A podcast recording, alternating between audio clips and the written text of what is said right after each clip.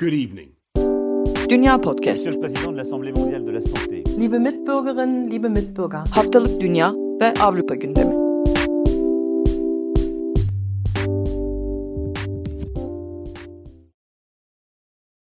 Herkese merhaba, Dünya Podcast'a hoş geldiniz. Ben Seda Karatabanoğlu, program partnerlerim Akın Art ve Nida Dinçtürk'le birlikte geride bıraktığımız haftanın gündemini aktarmak için bir aradayız. Bugün 2 Mayıs Pazar, dün 1 Mayıs İşçi Bayramı'ydı.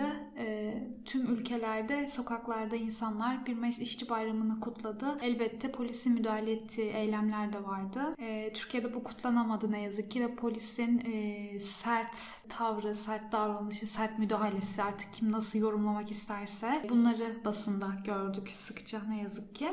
Ee, ben ilk olarak Almanya'ya sözü vermek istiyorum. Almanya'da 1 Mayıs nasıl geçti Akın? Ee, Alman polisinin tavrı nasıldı? Eylemler nasıldı? Alman polisinin tavrı da eylemler de çok tartışıldı Almanya'da. Şimdi genel olarak kontrollü bir 1 Mayıs geçtiğini söyleyebiliriz Almanya'da. Yani yapılan eylemlerle olay çıkan eylemlerin oranına bakarsak çoğunlukla sınırlı kalabalıkların katıldığı bu bilinçli bir tercihti ve olayların yaşanmadığı bir 1 Mayıs izledik. Fakat başka şehirlerde de olmak üzere Berlin'de yaşananlar e, çok konuşuldu. Şimdi ben önce Berlin'deki 1 Mayıs adetini anlatayım ki oradaki e, manzarayı anlamamız bir miktar daha kolaylaşsın.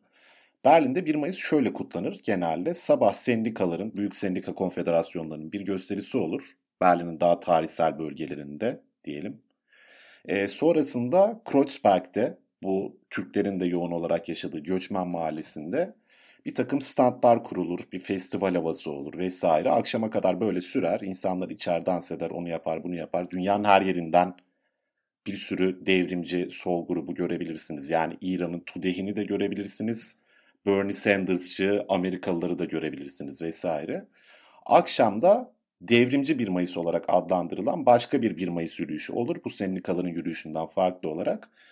Bu devrimci 1 Mayıs'ın e, ünü genelde olay çıkmasından kaynaklanır. Kalabalık da geçer genelde. Fakat Kreuzberg-Neukölln taraflarında, yani Kreuzberg'den başlar, yürüyüşte işte Neukölln ve diğer taraflara doğru gider. Genelde de bir yerlerde çatışmalar yaşanır. Şimdi bu senede Berlin'de çatışmalar yaşandı Neukölln taraflarında bu devrimci 1 Mayıs sırasında.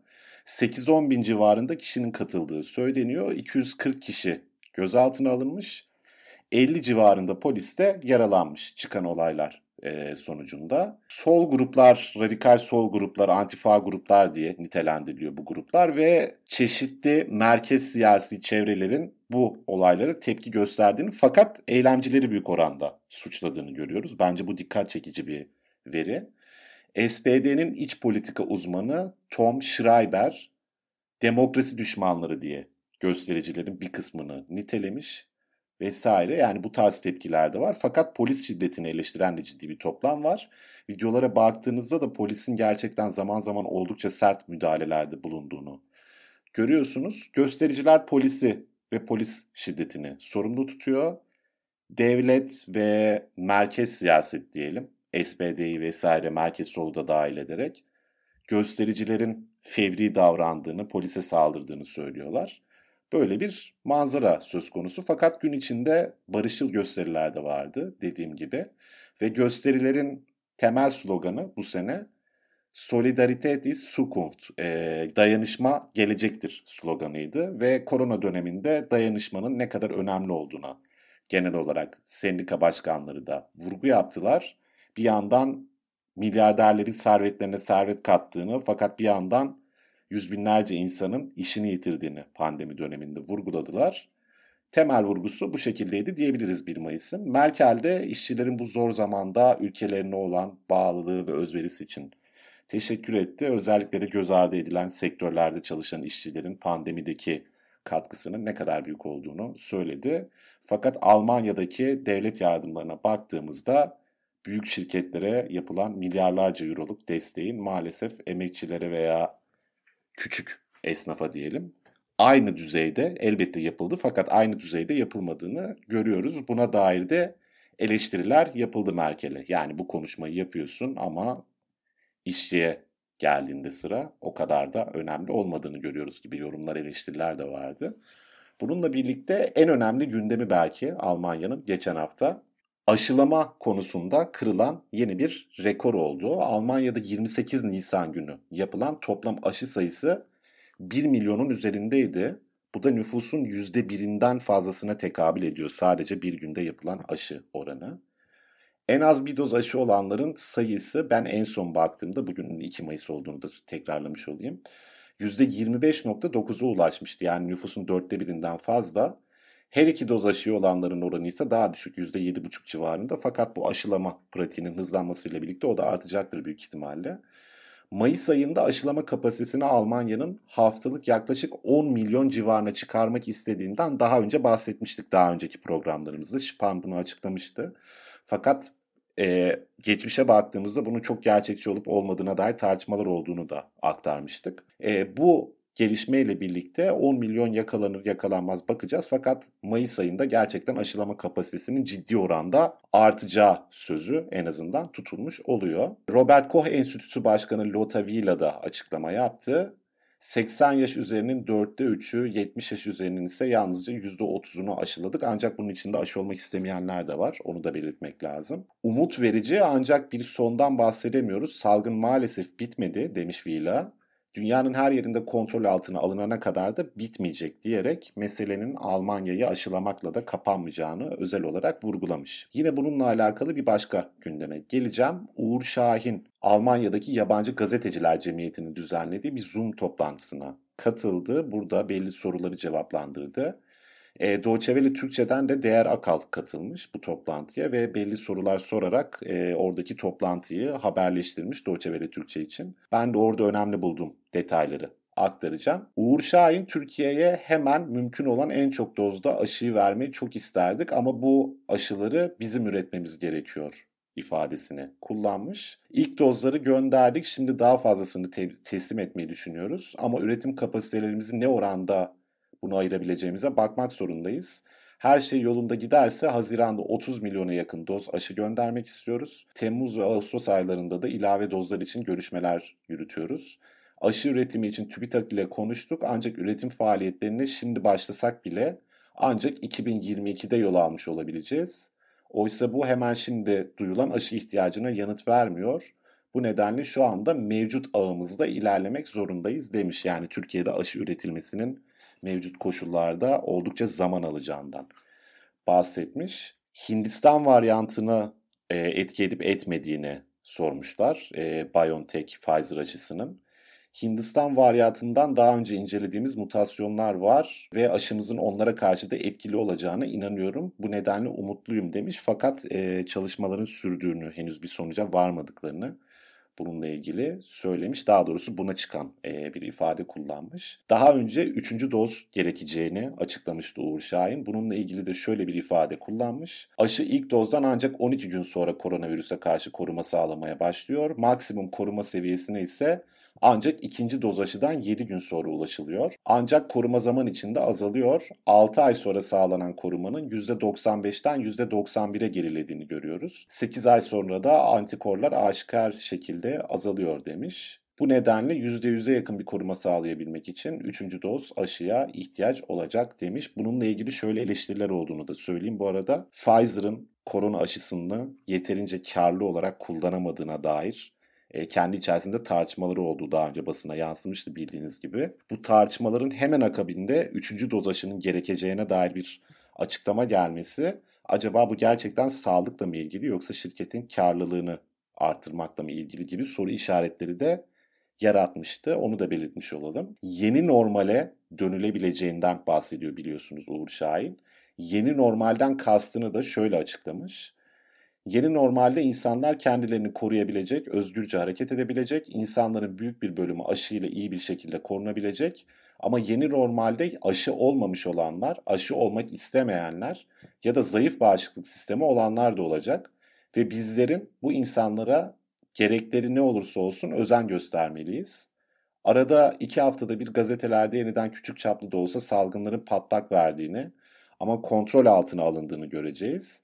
Bir gün bu yeni normale o kadar alışacağız ki Covid'in bizi sürüklediği bu duygusallığı unutacağız ve artık yeni normal bizler için normal olacak diye önümüzdeki dönemin nasıl bir şekilde resmedilebileceğine dair detaylı bir tablo çizmiş Uğur Şahin. Röportajın ana hatları kabaca bu şekildeydi. Benim Almanya'dan aktaracağım gündemler bu kadar. Ben sözü Nida'ya vereyim. Orada nasıl geçti 1 Mayıs? Olaylı mı geçti? Rahat mı geçti? Sakin mi geçti? Oradan devam edelim. Evet İngiltere'de de aslında bu hafta gene geçtiğimiz hafta biraz değindiğim Başbakan Boris Johnson'ın başının belada olduğuna dair gündem devam ediyor ve bununla ilgili anlatacağım çok şey var. Ama onun öncesinde ben de özellikle Londra'daki 1 Mayıs eylemlerine değinmek istiyorum. E, Londra'daki 1 Mayıs eylemlerine Kill the Bill protestoları damgasını vurdu aslında. Kill the Bill'i belki hatırlarsınız birkaç hafta kadar önce bahsetmiştim. Gene Londra'da yani öncü eylem olarak Londra'da gördüğümüz ama aslında Birleşik Krallığın çeşitli noktalarında da e, insanları harekete geçiren bir protestoydu. İnsanların aslında protesto hakkının kısıtlanmasına dair yasanın geçirilmesine ilişkin çalışmaları eleştiriyor Kill the Bill. E, dün Londra'daki Trafalgar Meydanı'nda da e, oldukça kalabalık bir e, gösteri topluluğu, gösterici topluluğu vardı. E, binlerce kişi yürüdü demek e, abartı olmaz. Trafalgar Meydanı'nda toplandıktan sonra Buckingham Sarayı'na doğru harekete geçti e, topluluk ama Victoria'dan geçerek Eğitim Bakanlığı ve İçişleri Bakanlığı'nı açtılar ve e, nehrin üzerinden Vauxhall Gardens'a doğru devam ettiler. E, ellerinde daha önceki protestolarda da dikkatimizi çeken Kill the Bill e, dövizleri vardı. Bununla beraber e, işçi bayramına, atıfta bulunan dövizler ve görseller taşıdılar. E, burada iç rahatlatıcı olan şeylerden birisi evet göstericilerle polisin arasındaki tansiyon yer yer yükselse de daha önceki protestolarda şahit olduğumuz e, şiddet olaylarına dün şahit olmadık. Hatta neredeyse hiç e, kimse gözaltına alınmadı ve herhangi bir tutuklama vakası kaydedilmedi. Pandemi koşullarında bu kadar e, büyük bir kalabalığın bir araya geldiği, e, üstelik de neredeyse hükümete karşı söylemlerin yükseldiği bir e, gösteride bu birazcık e, yüreklere su serpen bir detaydı itiraf etmek gerekirse. Tabii bu protestolar sürerken diğer taraftan da meclis üyelerine de Kill the Bill gösterileriyle ilgili fikirleri soruldu. Bir İçişleri Bakanlığı sözcüsü protesto hakkı demokrasimizin temel taşlarından biri ancak son yıllarda yıkıcı ve tehlikeli taktiklerin kullanılması yönünde bir artış gözlemliyoruz ifadelerini kullandı. En başından beri hükümetin e, kullandığı dil bu yönde bu arada. Çok açıkça vandalizm ifadesini kullanmasalar da sürekli buna atıfta bulunarak e, geçirilmeye çalışılan protesto e, hakkını kısıtlayıcı yasayı savunuyorlar. E, 1 Mayıs aslında Londra'da böyle geçti. E, oldukça barışçıl diyebiliriz belki de. Peki en başta bahsettiğim e, Boris Johnson'ın başının belada olduğuna dair vaka ne?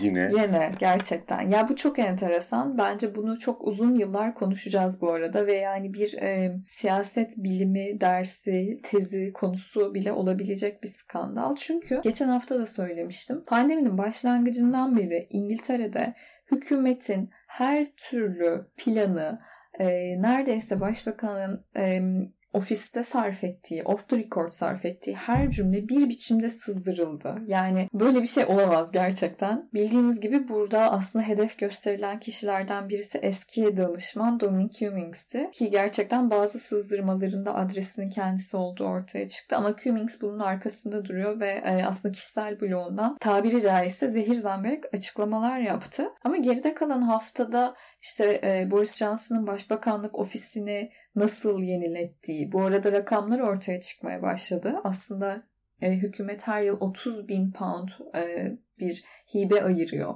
e, Başbakanlık Ofisi'nin giderleri için.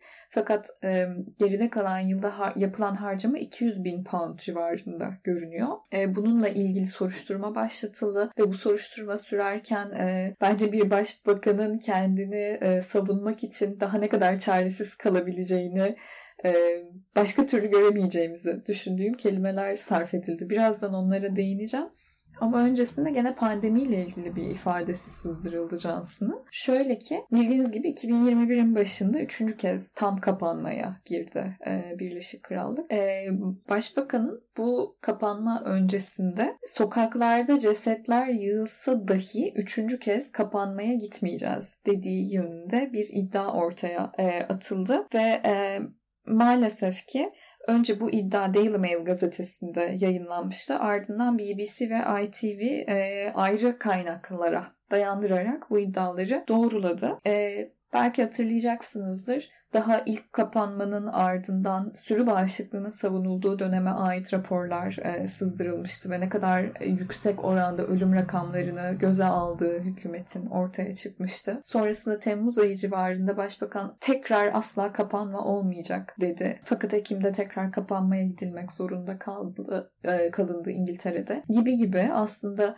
hep e, verilen sözlerin tutulamadığı, belki de yani amiyane tabirle hep tükürülen şeylerin yalanmak zorunda kaldığı bir dönem e, olarak geçti pandemi İngiltere'de ve bu arada da başbakanın bu tür e, ifadeleri hep bir biçimde sızdı. Tabi muhalefetten çok ciddi eleştiriler geldi. E, İşçi Partisi sözcülerinden Rachel Reeves e, mide bulandırıcı olduğunu söyledi. Başbakan bununla ilgili kendini elbette savundu. Yani bu iddiaları tamamıyla e, inkar etti. Böyle bir şey söylemedim ama bence önemli olan şey e, insanlar hükümetten kapatmaların bir işe yaramasını e, bekliyor. E, bunu sağlamak önemliydi dedi. Bu tartışmaların gölgesinde az önce de bahsettiğim bu konutun yenilenmesi, başbakanlık konutunun yenilenmesi meselesi sürüyordu. Burada bahsettiğim işte hani bence acınası olan ya da trajikomik olan hikaye biraz şu. Gene bu yüksek faturanın arkasında Başbakan Boris Johnson'ın nişanlısı Kerry Simons'ın bir biçimde etkisi olduğu düşünülüyor. Ve e, Kerry Simons'ın aslında Theresa May döneminden kalma, tırnak içinde söylüyorum, kendi ifadesinin bu yönde olduğu aktarılıyor. Asık suratlı dekorasyon yüzünden kendini kötü hissettiği e, ifade ediliyor. Ve bu nedenle böyle e, işte faturası 200 bin pound'a yaklaşan bir yenileme çalışması e, olduğu söz konusu. Tabii ki bu çalışma, bu finansman nereden geliyor? Aslında bağışçılardan geliyor. Bağışçılarla ilgili bir başka skandal da patlak verdi bunun hemen sonrasında. Bu e, yenileme çalışmaları konusundaki tartışma en sonunda şuna geldi. Başbakanlık konutunu ziyaret eden bir kişi, bu kaynağın kim olduğu açıklanmıyor. E, şöyle bir ifade kullanmış yapılmış. E, bu yenileme sonrası yani Kerry Simmons'ın Theresa May döneminden kalma asık suratlı dekorasyonu değiştirme e, girişimi sonrasında bu ziyaretçinin bu durumu May döneminden kalma John Lewis kabusundan daha iyi şeklinde e, değerlendirdiği yönde bazı ifadeler e, öne çıktı. John Lewis İngiltere'de neredeyse lüks bir tüketim markası öyle söyleyeyim. E, mobilya da üretiyor, işte ev aletleri de üretiyor falan gibi. Tüm bu konuşmalar, tartışmalar tabii ki Boris Johnson'a yakalandığı her köşede soruldu. En sonunda Boris Johnson geçen hafta John Lewis'i seviyorum demek zorunda kaldı ki bence bu gerçekten çok trajik komikti. Bununla beraber bir bağışçı Boris Johnson'ın e, oğlu geçtiğimiz yıl pandemi sırasında dünyaya gelen e, oğlu Wilfred için dadı masraflarını karşılamak üzere muhafazakar bağışçılara başvurduğunu e, ifade etti. Ve şöyle bir açıklamada bulundu. The Sunday Times gazetesine kimliğini ifşa etmeden. The Sunday Times gazetesine göre kimliği belirsiz bir e, Tory milletvekili Boris Johnson oğlunun e, bakımı için bağışçılarından e, açıkça destek istediğine dair bir şikayet aldığını e, ifade etti. Ve bağışçının milletvekiline şunları söylediği aktarıldı. Tanıtım broşürleri ve e, çeşitli materyaller için bağış yapmaktan e, çekinmiyorum. Ama başbakanın bebeğinin poposunu tam anlamıyla silmek için para ödememin beklenmesine sinirleniyorum gibi bir ifade kullandığı e, aktarıldı. Bu durum gördüğünüz gibi giderek çetrefil hale geliyor. Geçen hafta da söylemiştim. Böyle bir e, Crown e, sezonu izliyormuşuz gibi e, yaşayacağız bu günleri. Birkaç hafta daha bu tartışmaları takip etmeye devam edeceğiz. Son olarak biraz daha pandemi gündemine dönecek olursam geride kalan haftada günlük bültenimizde de aktarmıştık. E, İngiltere'deki ulusal sağlık sisteminin e, uygulamasının yani telefon uygulamasının Covid e, aşı pasaportu olarak kullanıp kullanılamayacağına dair tartışmalar vardı. Bu uygulamanın aşı pasaportu olarak kullanılacağı yönünde net bir açıklama geldi. Fakat şöyle bir durum var. Önümüzde 15 gün var. 17 Mayıs itibariyle İngiltere'de uluslararası uçuşlar açılacak ve kısıtlama önlemleri yani uçuş uçuştan dönen kişiler için test ve e, karantina önlemleri hafifletilecek. Haliyle e, aşı pasaportunun aslında 17 Mayıs itibariyle kullanılabilir olması e, gerekiyor.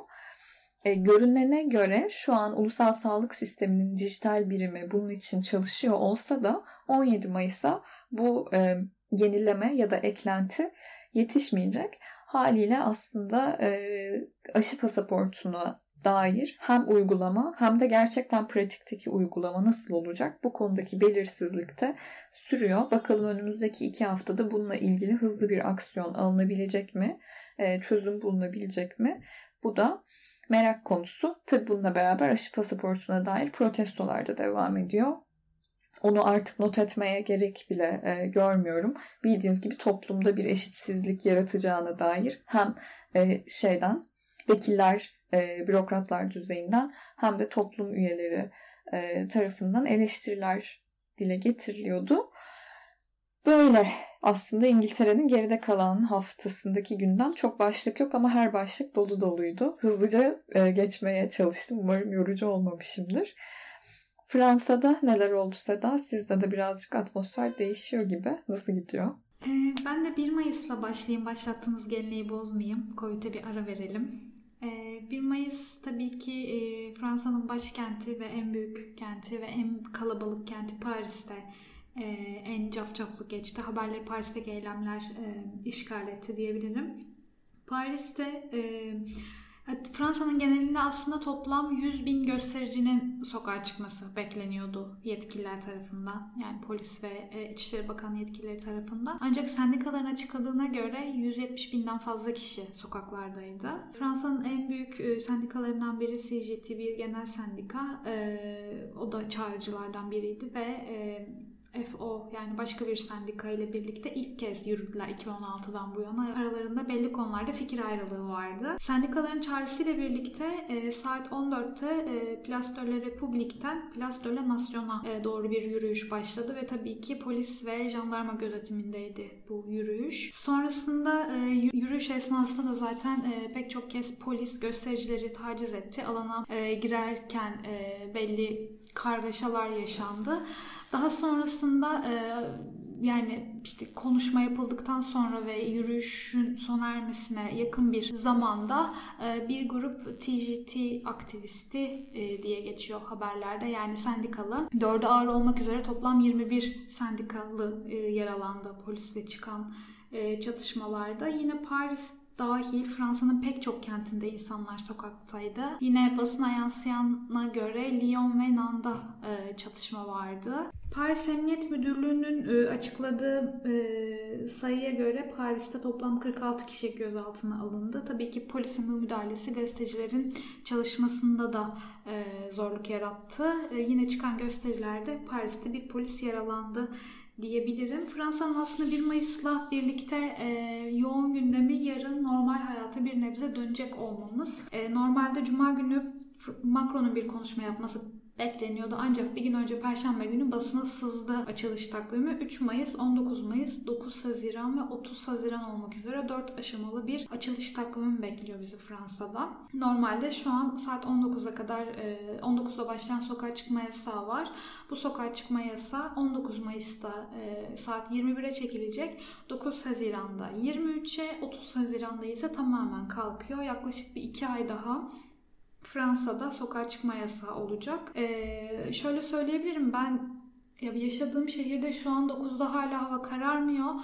Birkaç hafta sonra Paris'te gece 11'e kadar hala hava kararmamış olacak ve ancak 9 Haziran'dan sonra gece 11'e kadar dışarıda kalabilecek insanlar. Aaslında bu yine e, psikolojik açıdan insanları baskı altında bırakan bir durum. Yani hem vakalar azalmıyor bu kadar önleme rağmen.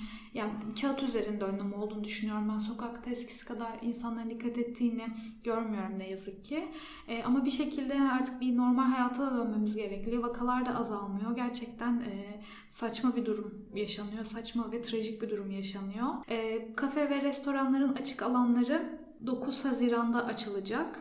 Yine aynı şekilde e, temel ihtiyaç ürünü satmayan mağazalar 19 Mayıs'ta açılıyor. Ben 20 Mayıs için planım yaptım açıkçası 19'u kalabalık olur diye. E, sinema, müze, tiyatro ve kültür mekanları 9 19 Mayıs'ta açılıyor.